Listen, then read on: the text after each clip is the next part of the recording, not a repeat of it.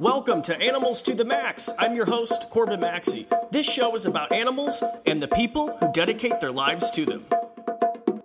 And welcome everybody to another episode of Animals to the Max. I'm your host, Corbin Maxey.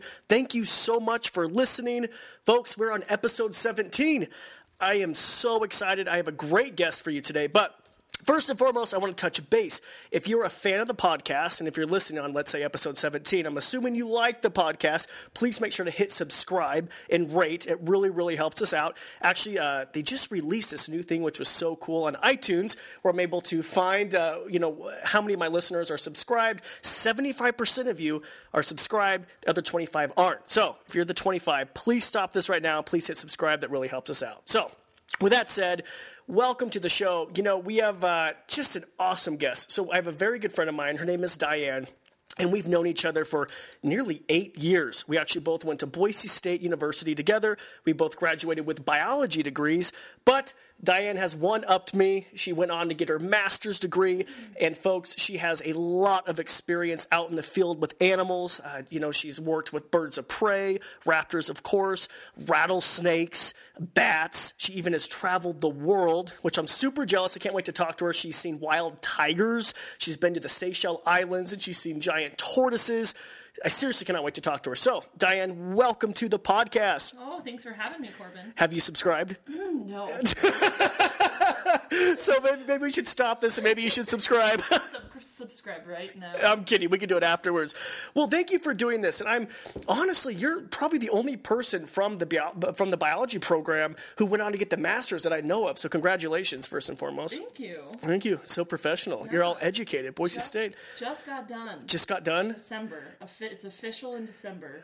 Was it super hard? Um, It was a lot of time. I would just say it's a lot of time. I wouldn't say it was hard because I'm passionate about it, but Uh-huh. it was a lot of time. A lot of time. It Okay. was worth it. It was worth it. Yeah. Well, congratulations once again. So let's go way back. So you've always had a passion for animals, correct? Yes. So tell me about your childhood. Um, so I'd say it's pretty pretty typical um, for people who end up following a career path into biology.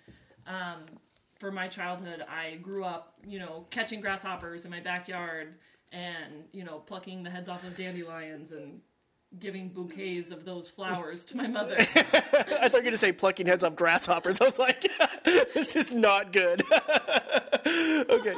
I mean, that probably happened too. Okay. But uh, catching water skippers and frogs and um, just enjoying my backyard friends, my backyard neighbors, I guess. Yeah.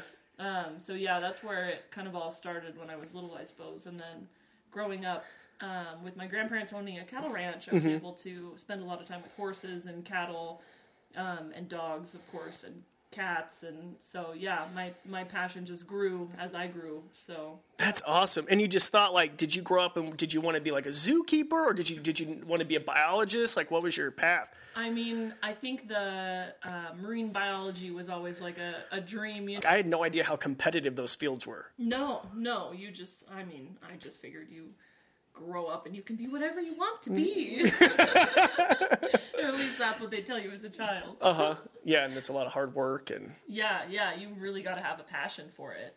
Um, Mm-hmm. I mean, in order to to dive in, once even just with my undergrad, I mean, you start doing chemistry and the upper. Oh my you know, goodness. I had no idea. I've never taken a chemistry course and it's so crazy to get a biology degree. You have to go through this rigorous, you know, these chemistry classes and yeah, it's insane. So for all my young listeners, what would you recommend? Young listeners out there right now, maybe in high school? Oh, I don't know necessarily that I have a recommendation. Like it, I, if your passion lies with animals, then you should follow it.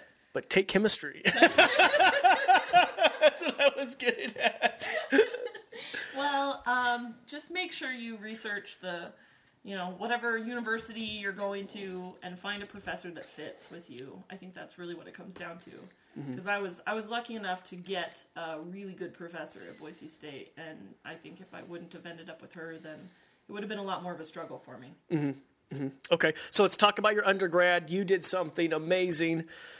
So amazing. You actually went to the Seychelles Islands Did off the coast of Africa, Yep. East Africa. up above Madagascar There you go. on the map there. There's those little tiny islands. Oh my goodness. What a- and we actually went together. So that's kind of how you and I met. Yeah, we met the day that we landed in the Seychelles. Mm-hmm. So yeah, We were forced to like each other.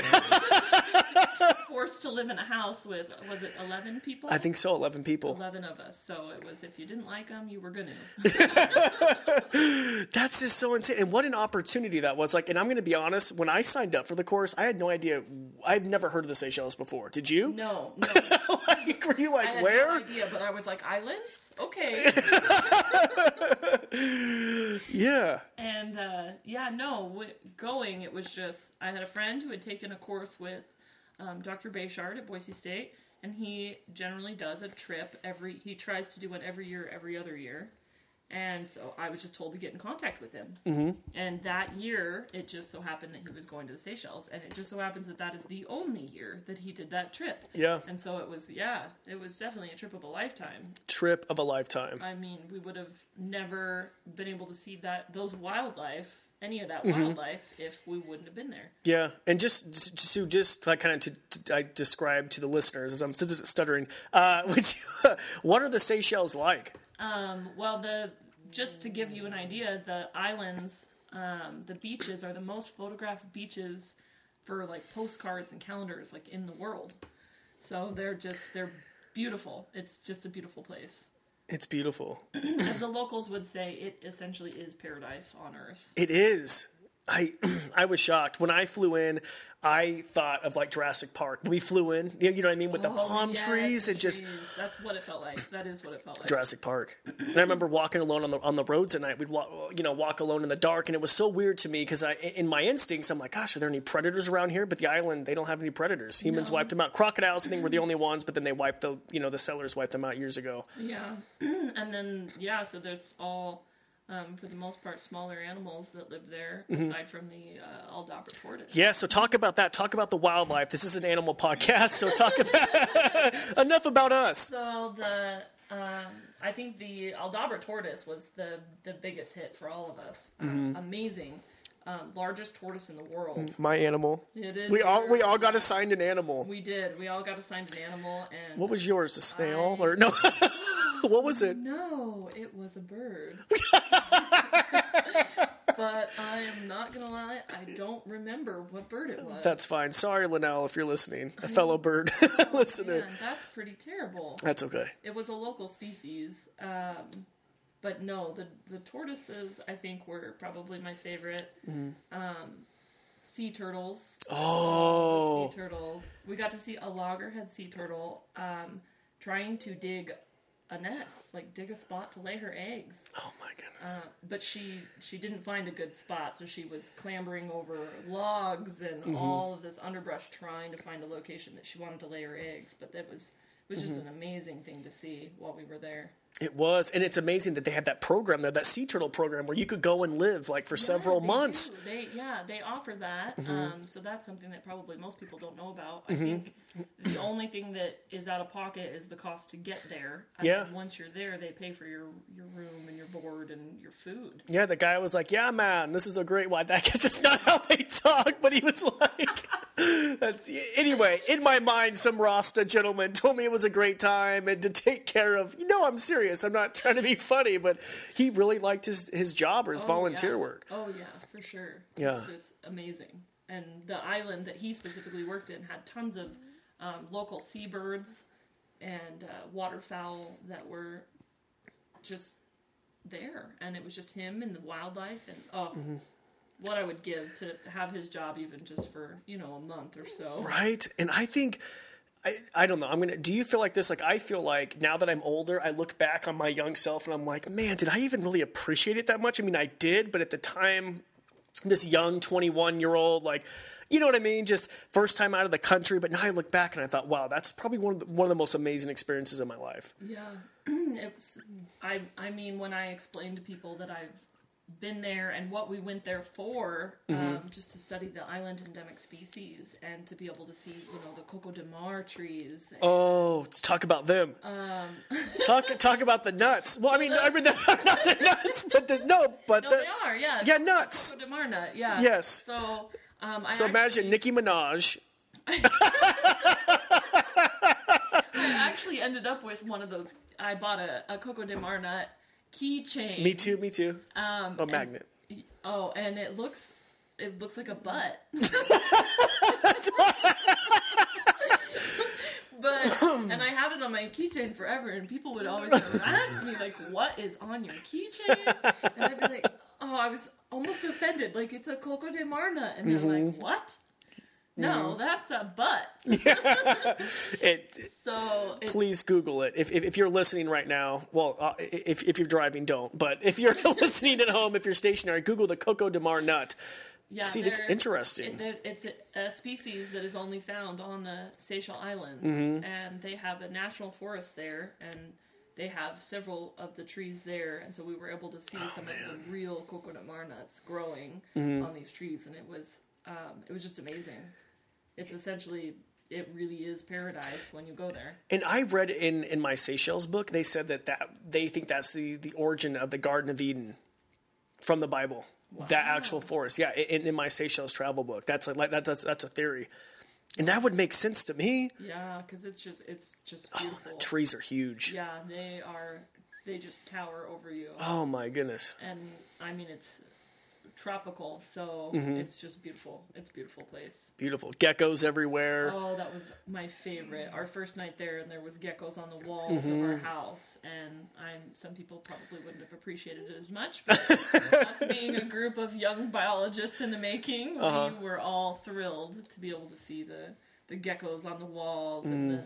The neighbor with the Aldabra tortoises in Oh my yard goodness, that was insane. and the you know the local the local fishermen coming up and Oh. bringing all their catch to be able to see some of the local species. Yeah, that was hard. You, I, I, I remember that night clearly because just to give you, give you guys an example, Dan and I, you know, young twenty somethings, we just, I, I think at night just to go and I don't know, just explore. We went to down the road to this fisherman's house or just a house right on the ocean, right on the Indian Ocean, and they brought in a catch.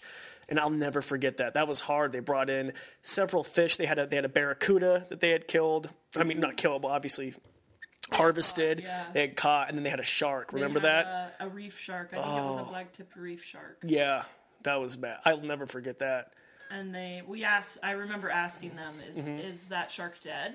As they were, because they're carrying all their Yeah. catch in, and they were like, "Oh yes, yes, that's that shark is dead." No, And it was not dead. no, They began to harvest the shark right there on the beach. that in was front horrible. Of us, You and, I couldn't even. Yeah, We did. We couldn't stay. yeah, no. Us being the animal lovers that we are, we we had to Yeah. we had to walk away from that. But that is their culture. I mean, you know what I mean. Like I'm Yeah. sure they look at us. You know, I mean, we eat hamburgers and stuff like that. So I mean, it's the same. You know, that's true. It's essentially yeah, that is their culture, and that is you know that is the food that they eat, and they were.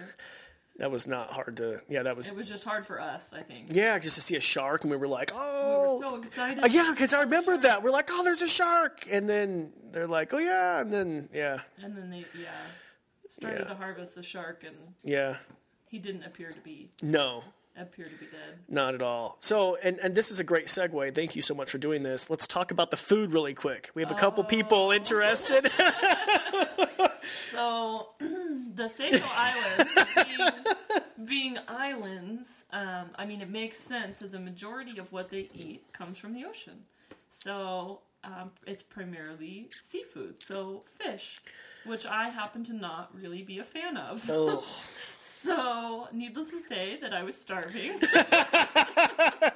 while we were on the islands. But this this is um, kind of the point that you brought up. Like we were really young, and um, at that point, I wasn't even willing to even try to to taste any of this food. And now, if I was to go back, I certainly would would definitely try everything, regardless of whether I liked it or not. I would definitely taste it because I feel like food is a huge part of culture mm-hmm. and we bypassed that because we were just so dead set on only being there for the wildlife so Yeah, but like not when the wildlife's on the dinner table. like, do you remember the barracuda Oh, with the yeah. tomato sauce on it and the head was on? And I just was like, oh my gosh. But the our- our fellow students said it was some of the best fish they've ever had in their lives. Yeah, yeah, everybody did agree that it was oh. amazing. I just wasn't willing. Wasn't willing to eat it. Yeah. So, what did you survive on in the Seychelles? Bread. Bread and booze. and fruit. Oh, Bread, fruit, and booze. And mind you, there's only only one bathroom in the house. no, two. Two. Two bathrooms Bathrooms. for eleven people. Oh yeah. And one of the bathrooms was in our room. It was awful. It wasn't even a real bathroom. It was Yeah. just like a, a toilet in the corner of the room. in the toilet in the corner of the room. So I would wake up, you would wake up, and we would hear someone go to the bathroom. Maybe we're giving the listeners too much. Anyway, we'll focus. We'll focus more on the animal side. oh goodness. So, I mean, mind you, but this is a great. I mean, just for listeners like right now listening to this podcast, eh, th- going to Boise State opened up so many doors for us. We never would have been able to do that experience. No, never, never. And and to look back now, the the cost just to go to those islands is astronomical. Fifteen and a half thousand back in the day Just and we for what we did. yeah, and we went. You know, we bought our own plane tickets and then you know paid a small fee to Mm-hmm. go, and we would have never been able to do that on our own. I don't think. Um, I mean, unless I win the lottery. What was your favorite experience? My, f- you know, honestly, it was probably the fruit bats. Oh, oh, I forgot about them. It was probably the fruit bats. I mean, we went from island to island, and there was like tons of exposure to the fish and to the birds, and I really think that it was the fruit bats that were my favorite. Mm-hmm. My favorite. We got to there was a essentially a local who who feeds this group of them, and they they're wild, but they come in every single night and he feeds them and they just they choose to house themselves there they live there Do you believe that? i I always wondered that. Like, I looked back on that and I was like, do you think he's telling the truth? But maybe, i don't know i mean the Yeah. the the door was open to the little caged area when yeah. we got there and they Yeah. didn't didn't seem like they wanted to leave but i mean you're right who knows honestly it could have just essentially been like a tourist attraction but Mm-hmm. they did tell us that they don't really get many tourists on these islands you're right. No, I, I think I believe him. Like, literally, just that's, yeah, I mean, the fruit bats come, and it's interesting because they come from another island. Yeah, yeah, they fly all the way over, and papaya must be really good on that island. Oh, man. It was it was pretty good. It was super cool. If you haven't had the chance, oh, and I can actually plug you. Diane was my filmmaker, so if you go to YouTube, I'll put it in my in the episode notes. You could take a look at our Seychelles video. It's called the Seychelles of Corbin Maxey, and Diane helped me out. She filmed, and that was fun. You could actually see, see the fruit bats. That was, was- such a good time. yeah, it was a blast. It oh, was a that was good. blast. Feeding them and stuff. Yeah, yeah, feeding them the different fruits. We were worried that are they going to bite us? And no, Mm-hmm. he's like, no, they're just going to take the fruit from you, and and that's all that they really care about. So. Yeah. yeah, it was amazing. Talk a little bit about the Seychelles. They're they're really they they have been hit by some invasive species, including the barn owl.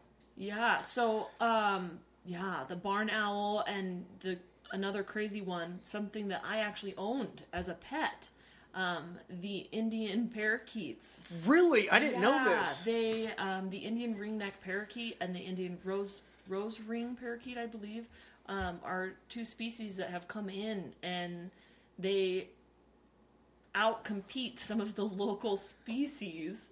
And so they are considered an invasive species, and they want them gone. But uh, there's not a whole lot they can do it do about it because they're there. yeah.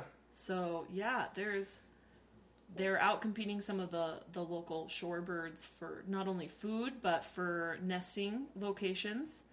And in turn, that's pushing these birds to try to use another invasive species. They're these I can't remember what they're called, but it's a it's a tree, and they make these sappy, Oh. sticky seeds.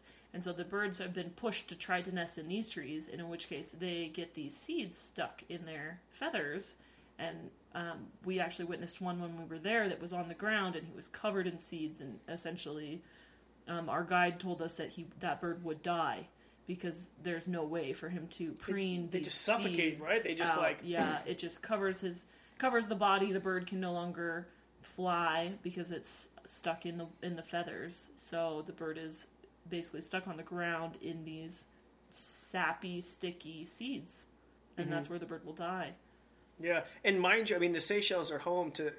I mean, they're in, basically home to endemic species that are found nowhere else on Earth. Like this is a bird watcher's paradise. Oh yeah, yeah. We there was a couple of gals that were there that um, went specifically just for the birds, Mm-hmm.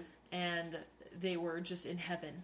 the paradise bird, the paradise. Yeah, there paradise was. A, I think there was a paradise bird, that that that Linnell saw. There's only like a few in the world, and she saw it twice. and she was just yeah, and she managed to get a photograph of one of them, and she was just she was in paradise. See, I, that wasn't cheesy. It's so crazy because, like, I wish, like, back in the day, like, I guess when we were young and stuff, I was so focused on the big, iconic animals of the Seychelles, like the Aldabra tortoises. I was sold. Like, that's my focus. Looking back, I'm kind of like, man, it would have been cool to, like, go search for a paradise bird or. Yeah, and I, I agree with you. I would have, Mm-hmm. you know, I would have ended up on the islands. Like if I went now, I would Now. I would go with a checklist. Oh, that's a good And, idea. and Every- I would have been checking off all the species. I would have been so excited to see a new species when I did and photograph it and mark it off my checklist and Mm-hmm.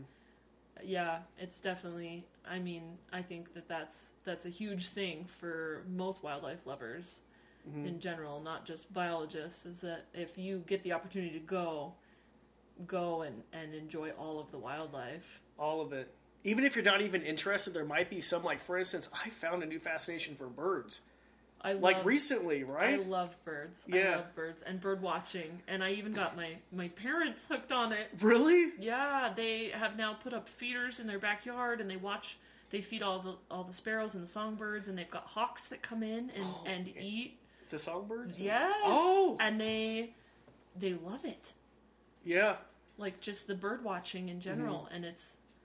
I would have never known that I had this passion if I hadn't pers- continued to pursue my love for biology. Mm-hmm. That's great. That's awesome. So let's talk about something I'm very, very envious about. I'm still a little bitter. Did you notice it when I walked in your house? I'm kind of like, hey, nice to see you, Diane. it's been a while.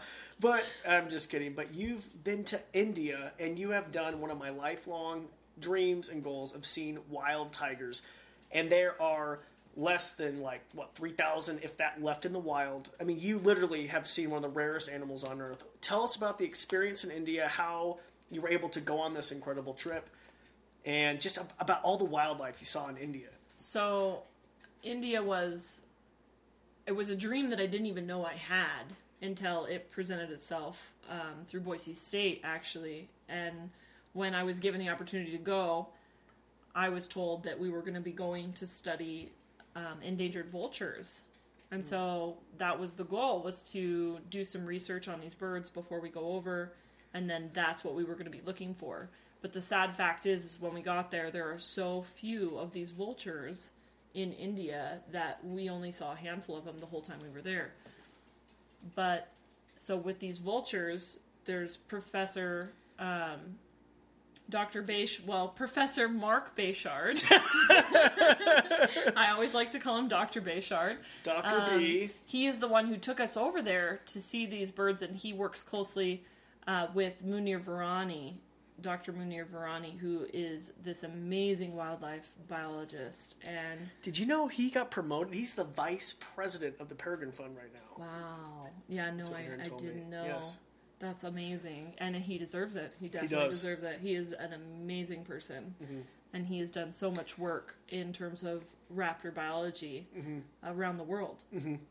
But so he, I was lucky enough that I was able to meet him on this trip and Mm-hmm. um, to learn more about these endangered vultures and the effect that uh, drug diclofenac is having on their populations.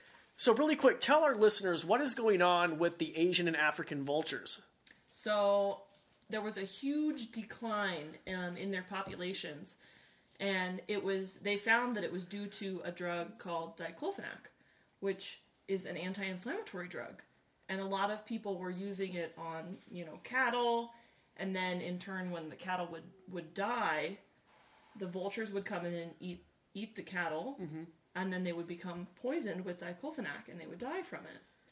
So their populations drastically declined because they didn't know that diclofenac was so deadly, essentially, to these vultures. And wasn't like some species like ninety five percent of a decline? Like They- it was insane. yeah, they the populations drastically declined, and since then they have banned the drug diclofenac, and populations have seen seemed to stabilize, mm-hmm. but we have yet to see an increase, and we're hoping now that you know the drug is banned that hopefully these vultures will start to recover. Well, and in Asia, especially in, In- India, in, yeah, in, in India, India, don't they rely on these birds? I mean, obviously to, to clean up the carcasses, but also even for sky burials. Yeah, so these Talk about that. so these birds are uh, they're essentially the cleanup crew so in areas where the vultures had essentially kept things pretty clean now there are tons and tons of carcasses because there aren't enough vultures to clean these areas up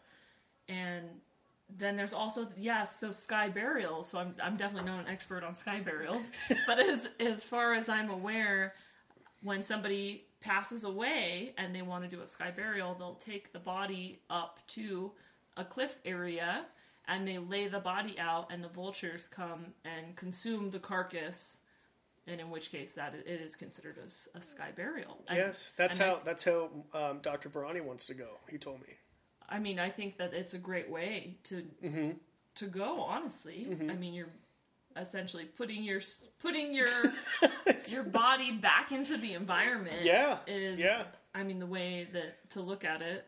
Yeah, and it's such a trickle down effect because with the lack of vultures, then you have a lot of you know feral dogs is a horrible problem, right? then they spread. and and they have a lot of them have um, like mange, microscopic mites. Okay. and then they're passing that from from dog to dog as well as other diseases and so in Mm-hmm. order to keep disease down we really need these these vultures this essentially they're the garbage men of the environmental um that don't get a lot of credit at all. no no and and i i think through most like publicity of vultures they're seen as these gross dirty creatures and they're nasty and they're ugly but in in all actuality without them you know the dumps are getting bigger you know they Yeah. really are the garbage men The spread of disease. and and disease is increasing as well as as other issues in the animal world mm-hmm.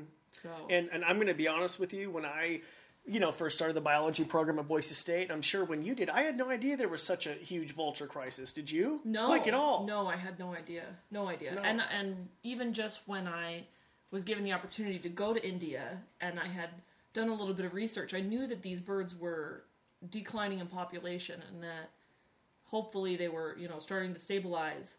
But I expected to at least experience seeing more of these birds while we were there and it was so rare that when we did see one everybody would be like essentially jumping up and down like, Really? like hitting each other. Like, look, look, look! There's one white-backed vulture in the tree. Like, Really? there's oh my gosh, oh my gosh! Look, look, look! There's two birds. Like, it was the sightings were so few and far in between that it was it it certainly got my attention to know that these birds were it's that that far down that they are that endangered. Yeah. So Dr. Virani said some fact. It just got me like they're one of the most endangered group of vertebrate species on this planet. I believe it. Yeah. Isn't that crazy? Yeah. Just to, I mean, you should feel so fortunate to be able to see them, and I'm happy they've taken action, and now they're trying to take the same action in Africa, but it's It's a little bit of a different story in Africa. it's a different story, and they're trying to, you know, they're trying their best, but it's it's hard. It's hard going up, you know, going up against, you know, the poisoning, you know, the predator and. and Human conflict with the poisoning of the vultures there. It's so bad, and the Peregrine Fund and Dr. Virani and everyone there is trying to really help try to raise awareness in the community. So Yeah, it's, it's huge. It's huge for sure. Yeah, well, very cool. Okay, so you got to see three vultures. That's a very We got to see, I would say, a small handful. okay, of small handful of vulture. How was how was India? I've never been. I hear there's a lot of people. Uh, Amazing, Amazing. amazing, Mm-hmm. and and maybe others would disagree with me, but I truly did not want to leave. Like Really? it's one of the most beautiful places in the world, as far as I'm concerned. And I mean, we went to the Seychelles Islands, which is paradise, and then mm. to go from that to India and to see these overpopulated cities, but then these beautiful forested areas just filled with wildlife. It was amazing. It was an amazing experience. So you would choose India over the Seychelles? That's a really tough question, honestly, because I love them both, but for different reasons. Mm-hmm. And I think that India, I was a little bit more educated by the time that I, I went there, and so I was able to experience more of the culture, and I was able to en- enjoy more of the wildlife while I was there. So it was it was an amazing experience, and I wouldn't trade it for the world. Especially the tiger sighting. Yeah, so let's. God, you're such a turd. you totally like built that up, and you looked at me like, especially the tiger sightings. I remember specifically taking a, this video of we were in a in the back of this. I always called them jeeps, but they're essentially four x four vehicles that don't have um, like a top on them. So I I just call them jeeps because that's probably the American equivalent. And uh, I was riding in the back, and we're our driver is just you know driving kind of fast down this dirt road, and we're bumping along, and we were on our way to go see a tiger that he knew was on our on our track like it was in the road um, uh, up ahead of us so he was hurrying to get there and i remember turning on my video camera and in the video i specifically say corbin you're gonna be you're gonna be so jealous I haven't even seen this video. That's the worst part about this. And so, um, yeah, I w- we were able to see. I think I saw eight different tigers. Really? Now, t- talk about this really quick because I thought this was interesting. Um, ugh, interesting in Africa. It was. I mean, they pretty much give us free rein. I mean, you know, there's roads you follow, but we had a permit to go off and this and that, and it wasn't so controlled. But after talking to you, and I had uh, in episode two, I had Val on the podcast talking about her adventure seeing tigers in India, and it's so regulated. Like you have a certain amount of time, right? When you go to the reserves. Yeah, so the reserves, it all they start at the same time. So it's kind of crazy. All the jeeps, jeeps, vehicles Uh-huh. have to be at the gate at a specific time. They go and check everybody's information to make sure that everybody is has the okay to go into the park. Oh, And then um, once everybody's been checked, they open the gates and you go in. Um, however, each vehicle is given a designated route. And so you're Oh. only allowed to stay on that route. So even if there is a tiger on, say, Route A and you're on Route C, you can't go. You can't go to see it. You have You to can't s- at all. No. you, can't talk to your driver and say, You "Hey." have to stay on your designated route. However, there is a huge problem, and a lot of the guides or the drivers have gotten in trouble because um, they will take cash money to go on these other um, these other routes so that their mm. whoever their tourists are essentially can see the tigers. And it's they get banned from the park for a year so they essentially will if if they get caught doing it they lose their job. Mm. And then they're banned from working for any other company mm-hmm. being a driver for a full year. See, but here's the deal, though, and, and I know I should not be supporting that. But if I had a twenty in my pocket and they said, "Listen, there's a tiger on Trail A," it would be so tempting.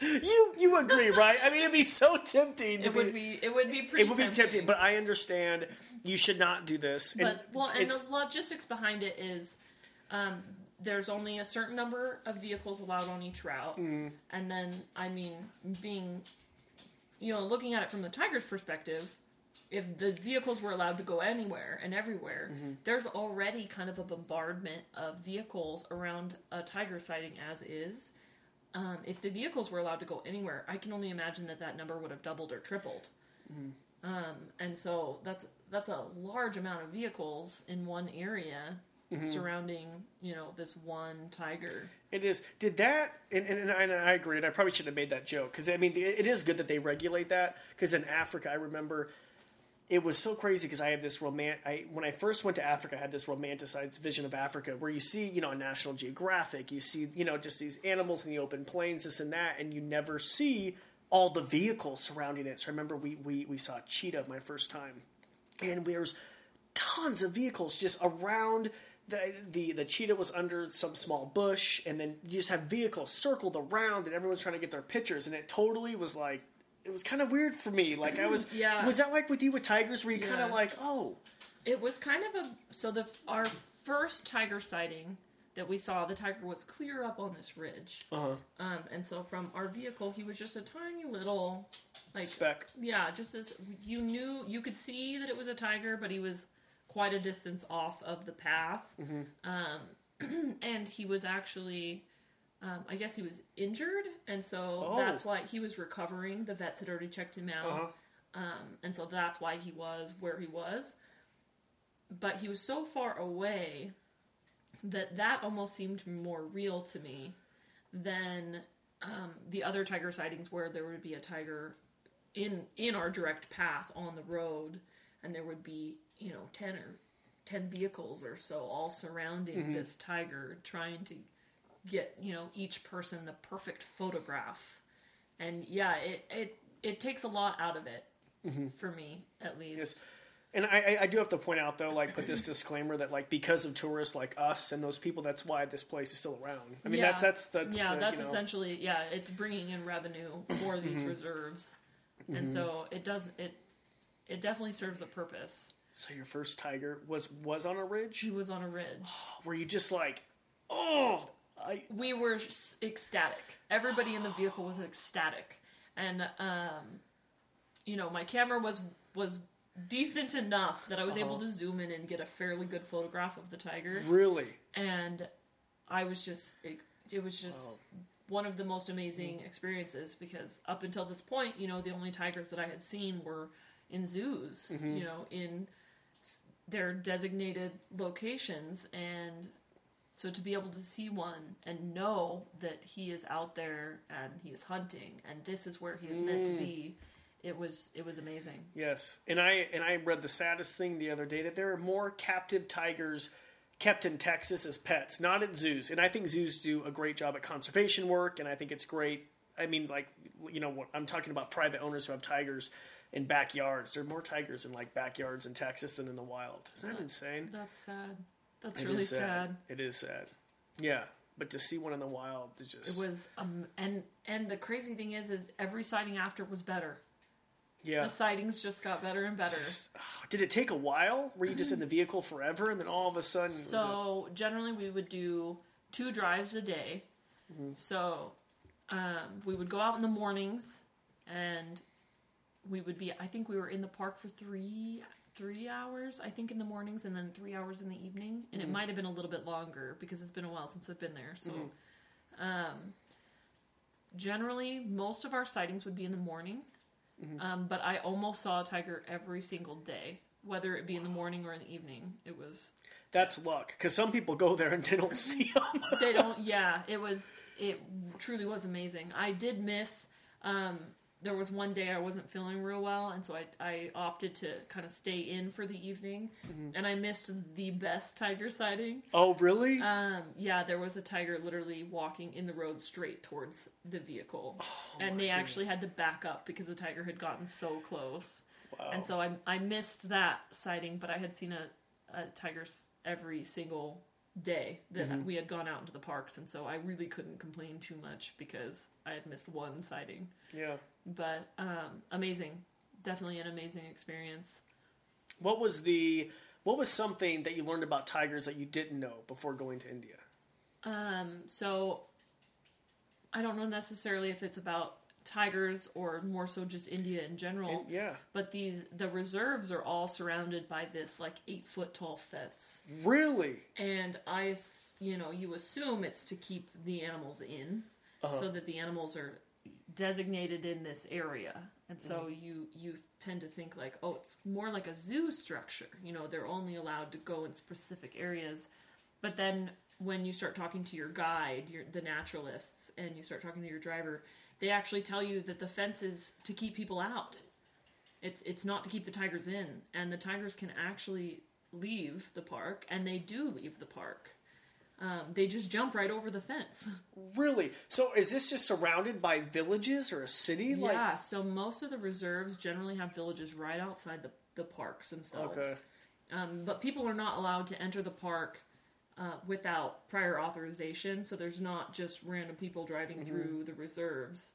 There's generally one one house, from my understanding, inside the reserve, mm-hmm. and that person is there's like one person that's designated to live there and kind of just keeps an eye on things that are going on. Mm-hmm. Uh, probably very similar to some of like the park rangers that we have um, here in the states, mm-hmm. where they they'll live on site and just kind of take care of things and make sure that you know there aren't poachers in the parks. Make sure that people aren't in there during hours they're not allowed to be in there.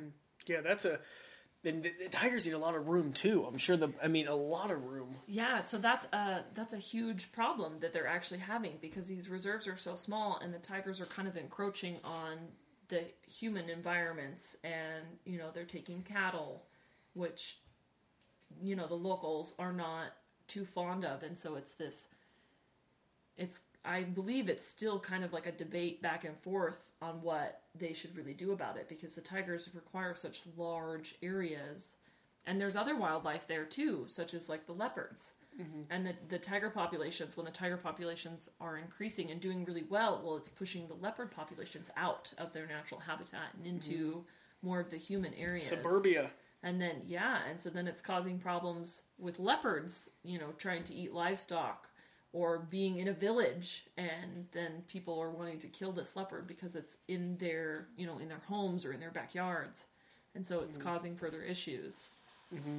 Yeah, that's a serious thing, man. I read this interesting article in National Geographic a few months ago just about how leopards are doing well in this in, in India in cities, taking off uh, basically eating dogs and cats. yeah yeah I, Yeah, they're yeah they're uh, there's there's definitely a large enough feral dog population Mm-hmm. in India that I can certainly see leopards doing well on dogs and cats and livestock. though humans. Do people they- don't like it. do they attack humans that often? I don't think so. I mean, a few. Um, I mean, I'm sure that they do, but I feel like most of them are, um, where essentially it just ends up in the village, and then the people are trying to get it out of the village, mm. and then that's when issues tend to happen mm-hmm. because there's just there's this conflict. Mm-hmm. Whose whose territory is it really? I guess is the bigger question, Yeah, and so it's a it's a big it's a big problem in places like India where their populations are so huge for people, and then when the animals start doing better themselves, then we start crossing lines. Mm-hmm. Yeah. Would you go back to India? Oh, I would go back in a heartbeat. Wow, that's great. I would go back in a heartbeat. The and not only just for the wildlife, which I just thought was amazing, but for the culture itself and the food. Ooh, the food's better than the Seychelles. food. oh, I loved the food. I had learned from my experience in the Seychelles um, to try the food first and ask questions later. oh, so you didn't even know what was what? No. Okay, that that's smart. So most of, I mean, they, it's it's primarily like curries and uh-huh. dishes like that. So I would, I'd at first I'd ask how spicy it was. I heard that it was really spicy. It's very very spicy, and so generally most of the dishes that were really that they said were spicy, I tried to avoid because I my palate just couldn't handle them.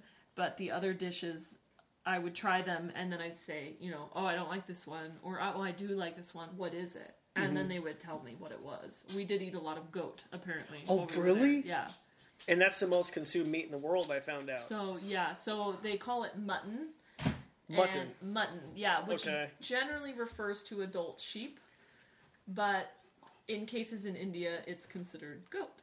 Okay, and did it taste similar, like to the? I've never had goat, but apparently a bunch of people around here, even where I live in Marsing, eat it. Um, I mean, it's in a curry, so I feel like it picks up most of the flavors of whatever the spices are, Yeah. whatever's in the curry. So the only difference was really kind of the texture of the meat, I think. Yeah. But I mean, it was. So you'd be down if I brought over a goat steak, and I mean, I don't know if it in a steak form, if it's covered in spices. And, but in a in a curry, it, it's delicious. yeah. Okay. Very delicious. interesting. So I think I kind of learned we were so hungry in the Seychelles. I remember I, we both wanted a cheeseburger, Oh, so bad. and we went to that little mart. oh yes, and there was um, you know, refrigerators. Like it was kind of an odd little market because there mm-hmm. was like regular sized refrigerators, and you opened them up, and it was like goat leg. Uh huh. Next to ice cream. Did they have ice cream or Yeah, something? Yeah. Yeah. And so it was just kind of odd, but Yeah.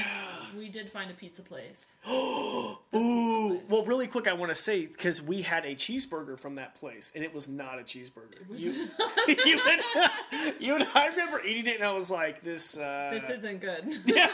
I don't know what this is, but it's not a burger. But I would have to say the pizza that we had in the Seychelles, it took over an hour to get. Oh my gosh, we have. I think we have a video of it Yes. where we asked everybody in the house because everybody was making fun of us for starving to Uh huh. death, Uh. Uh-huh. and it had been. They told us twenty minutes. Mm-hmm.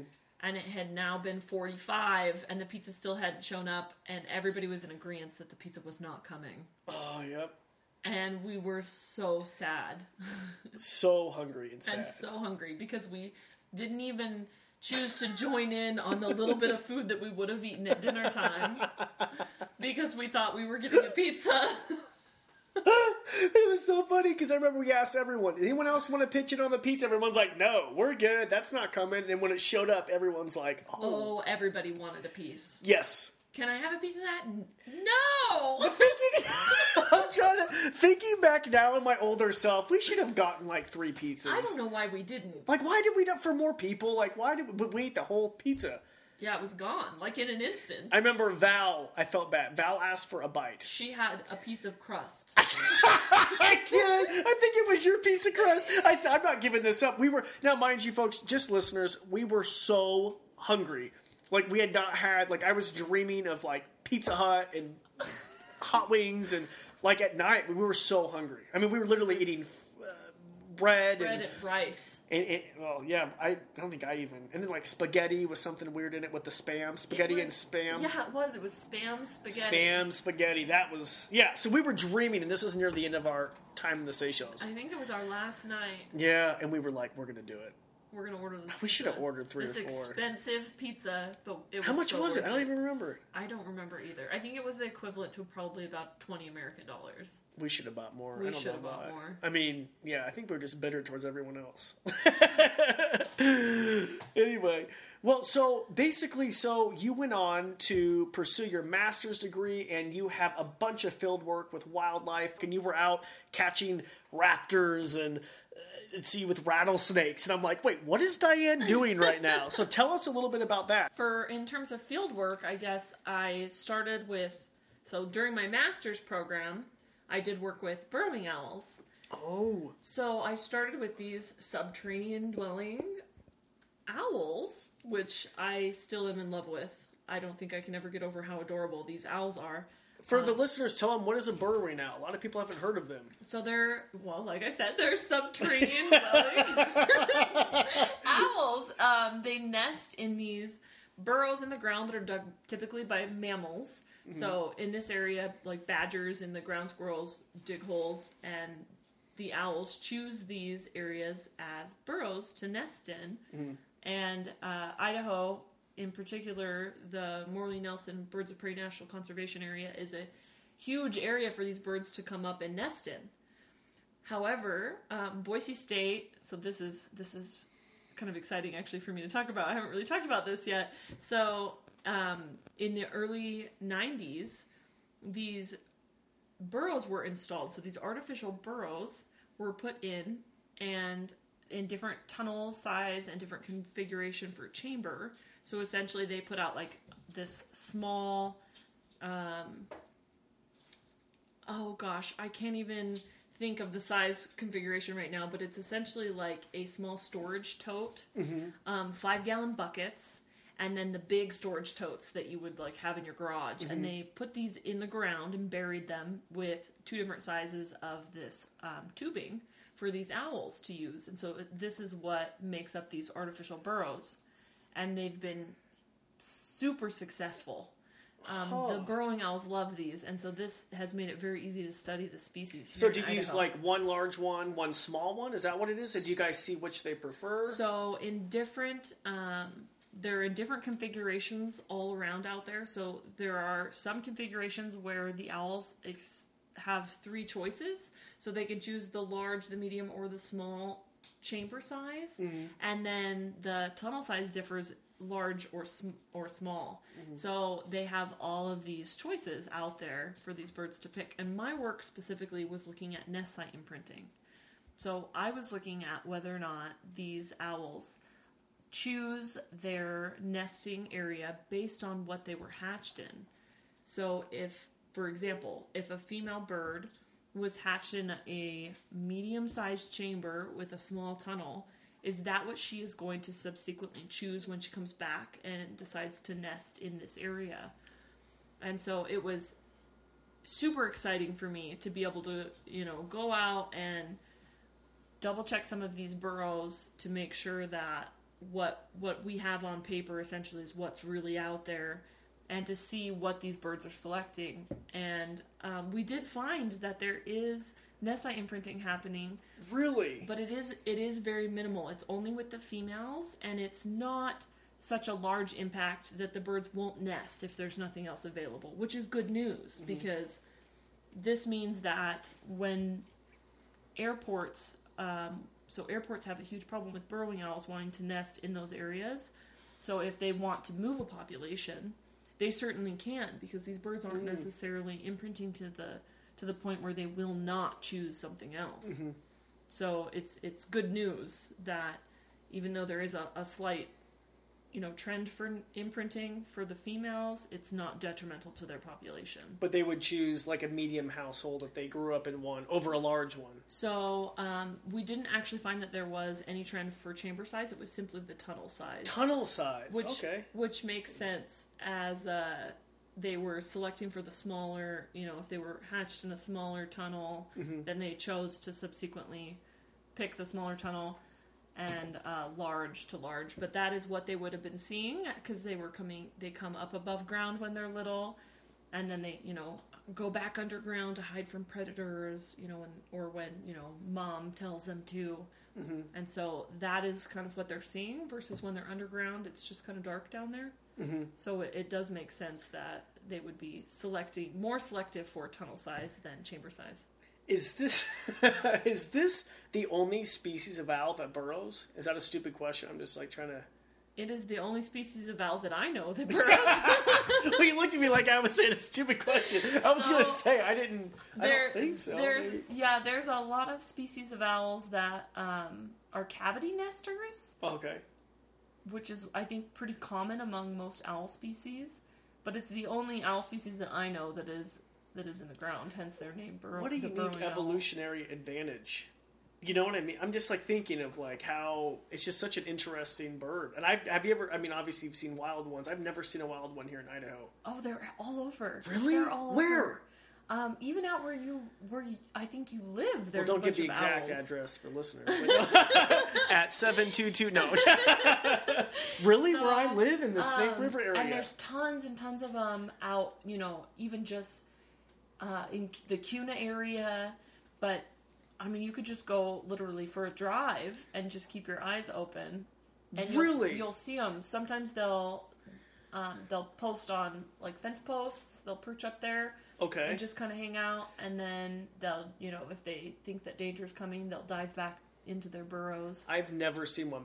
Maybe it's. I feel like I'm pretty observant, but maybe I'm not. If I've never, I've and I'm out in the. I'm out in the country a lot. I've never seen one. Yeah, maybe you're not observant. I don't enough. think so. no, I was going to say we're going to go on a ride and we're, we're going to hopefully see a burrow now. So for my listeners who don't live in Idaho or you know in the Treasure Valley area, can you find them anywhere else in North America? Um, yeah. So Okay. they, yeah, they definitely through the northwest. Essentially, Okay. there's quite a few populations, Mm-hmm. and then um, back east there's populations. They actually have implemented artificial burrows even in Florida. Okay. So yeah, so there's there's they're kind of sporadic over the the U.S., but they're definitely out there, and you should definitely look to see if they're in your local area because they're pretty amazing and a pretty adorable species. I would say very adorable, and I'm. I feel like I'm pretty observant. I'm like trying to defend myself against the observancy. I always love the birds of prey. Like you know, I obviously notice the kestrels all the time, the small little falcons you see on fence posts or telephone lines Yeah, and stuff. I, I think the big thing with burrowing owls though is you've got to be looking a little bit more towards Ground. the ground. Well, yeah. yeah. Thank you. So well, I am driving, but I mean, yeah.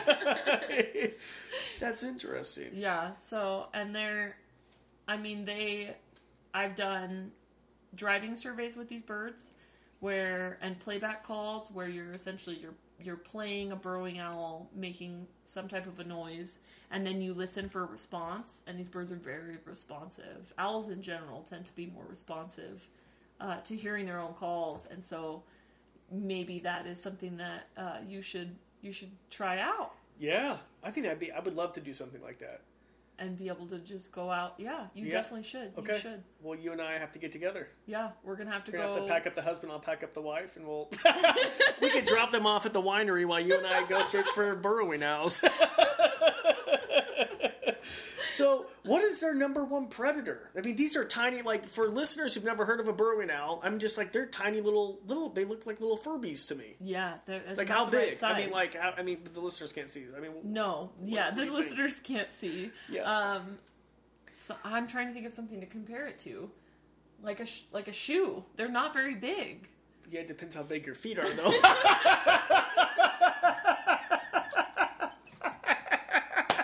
like I'm looking, I'm looking at your coffee mug. Like not bigger than, maybe a little No. bigger than a coffee mug. I'm maybe a little bit taller. A little but, bit taller. but definitely not. Not wider than I don't. I mean that's an odd comparison. Yeah. Pineapple. A, pi- A pineapple. That's what I meant. a small, my. a small pineapple That will give you the example of a burrowing yeah, owl. I, I would say that's pretty. Okay. And are, are they mainly eating insects? I'm assuming. So yeah, so they'll eat insects and they eat small rodents out there, as well as you know they're pretty omnivorous really for a Really? yeah. So they'll they'll eat all kinds of stuff, whatever They'll they eat- find lizards. They'll eat the lizards that are out there. But they'll also eat like vegetation and stuff. Oh, I guess an omnivorous is not the right word. So I, Delete that. so, so I'll tell you something. I was listening to the, uh, and this is a plug here, the Varmints podcast, which is a great podcast. If you guys haven't listened to it, it uh, you know it's it's it's a good animal podcast, and they feature an animal each week, and they were talking about alligators, and I thought, well, you know, I have two alligators. I've been working with them for over ten years. Like I know a lot about alligators, and I learned something that they also eat fruit. oh wow. I was shocked, and I was and I was like, "What?" And they, yeah, they they will eat fruit. Are very opportunistic. So they'll Do eat they- like mangoes, and but I'm wondering if it's like just you know it falls you know into the water. Is it like a predatory response? I'm thinking. Uh, yeah, if it's falling. In the floor, I'm thinking so. Yeah, but then they talked about it, them actively eating fruit, and they've seen it in Florida. And I thought that is the strangest thing. I could never imagine going to Sonny or Chompers and being like, "Here's a mango." Mango or chicken tonight? mango or chicken.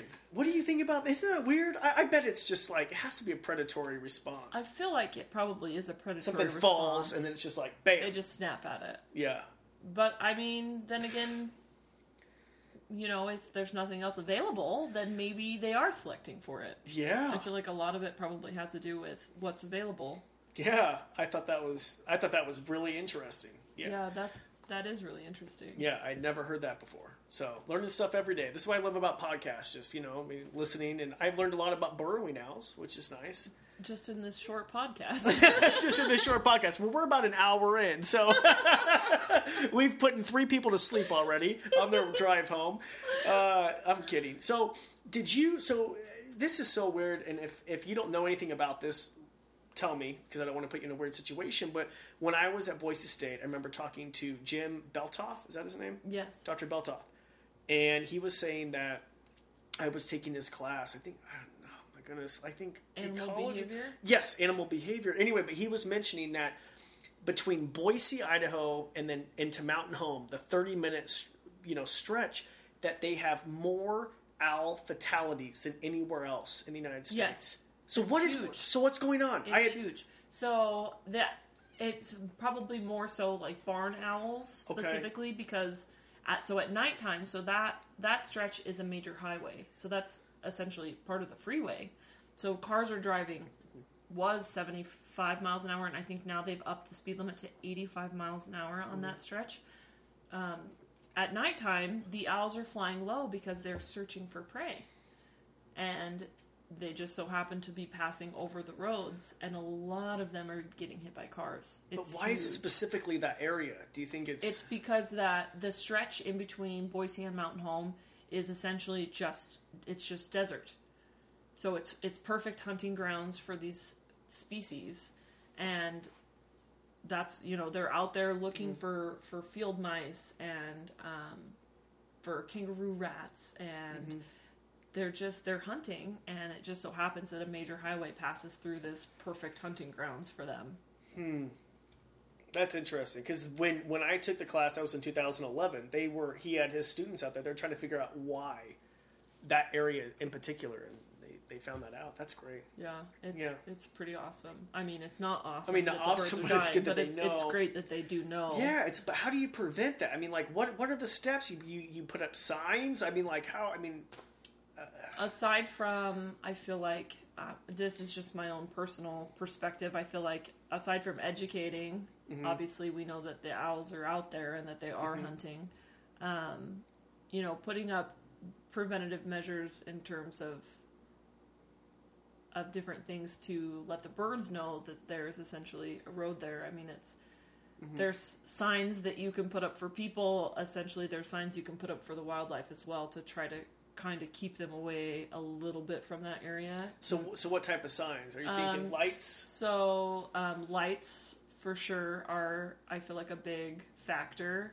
Mm-hmm. Um, but then that ties into light pollution. Do we really want to, you know? So there's there's many questions to be asked about what can be done and what should be done. I suppose in terms of things like this, the fatality of the owls.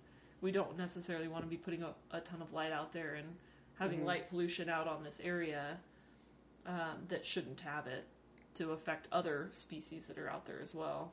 Mm-hmm. Um, but I feel like that there there are definitely other things that can be done in terms of maybe lessening um, the habitat areas around the roads, um, different signs and things like that to make it less.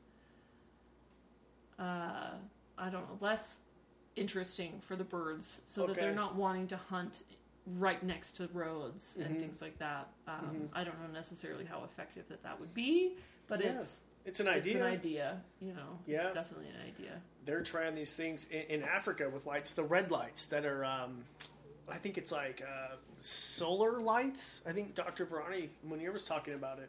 Solar lights that are actually keeping away lions and hyenas.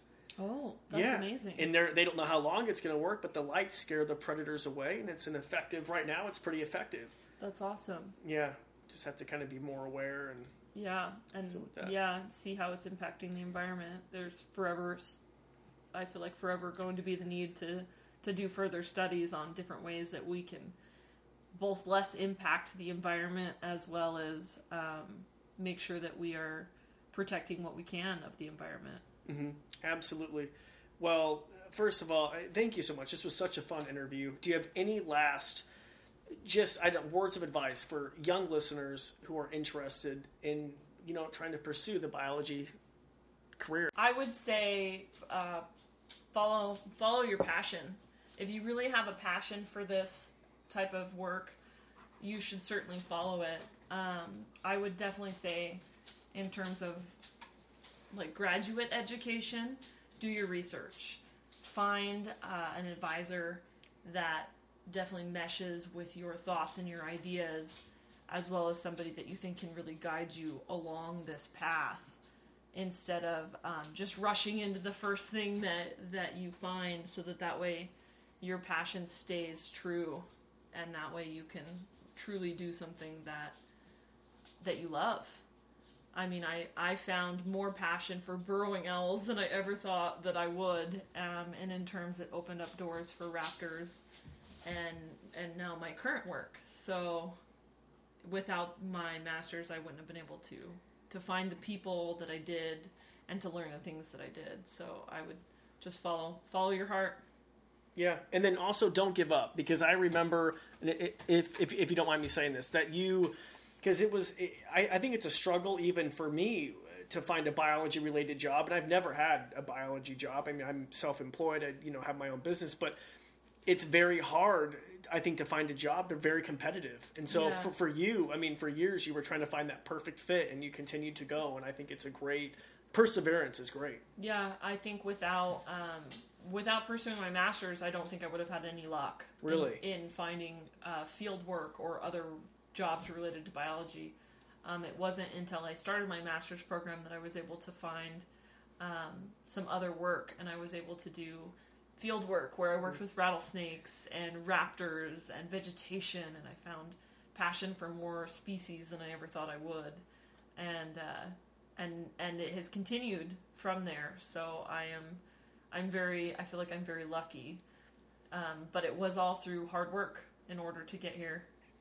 Yeah absolutely. You said it all. Diane you've said it all. No i'm kidding. Well thank you so much for doing this podcast. I had so much fun talking to you and i really think this is really inspirational for listeners who want to pursue the career and i've learned a lot about burrowing owls. Well, thanks for having me, and uh, I hope that the the listeners weren't falling asleep on us. I hope not. And will you actually share with me some pictures I can post of maybe the tigers you saw, maybe of a burrowing oh, yeah. owl? Okay. yeah, yeah, for That sure. sounds good. We'll have to do that. Okay. Thank you so much for listening. We'll see you next time. Thanks for listening to the Animals to the Max podcast. Please make sure to hit subscribe and leave a rating. It really helps me out. I also encourage you to check out CorbinMaxey.com. You can contact me there personally, even suggest a podcast guest, or if you just want to learn more about animals.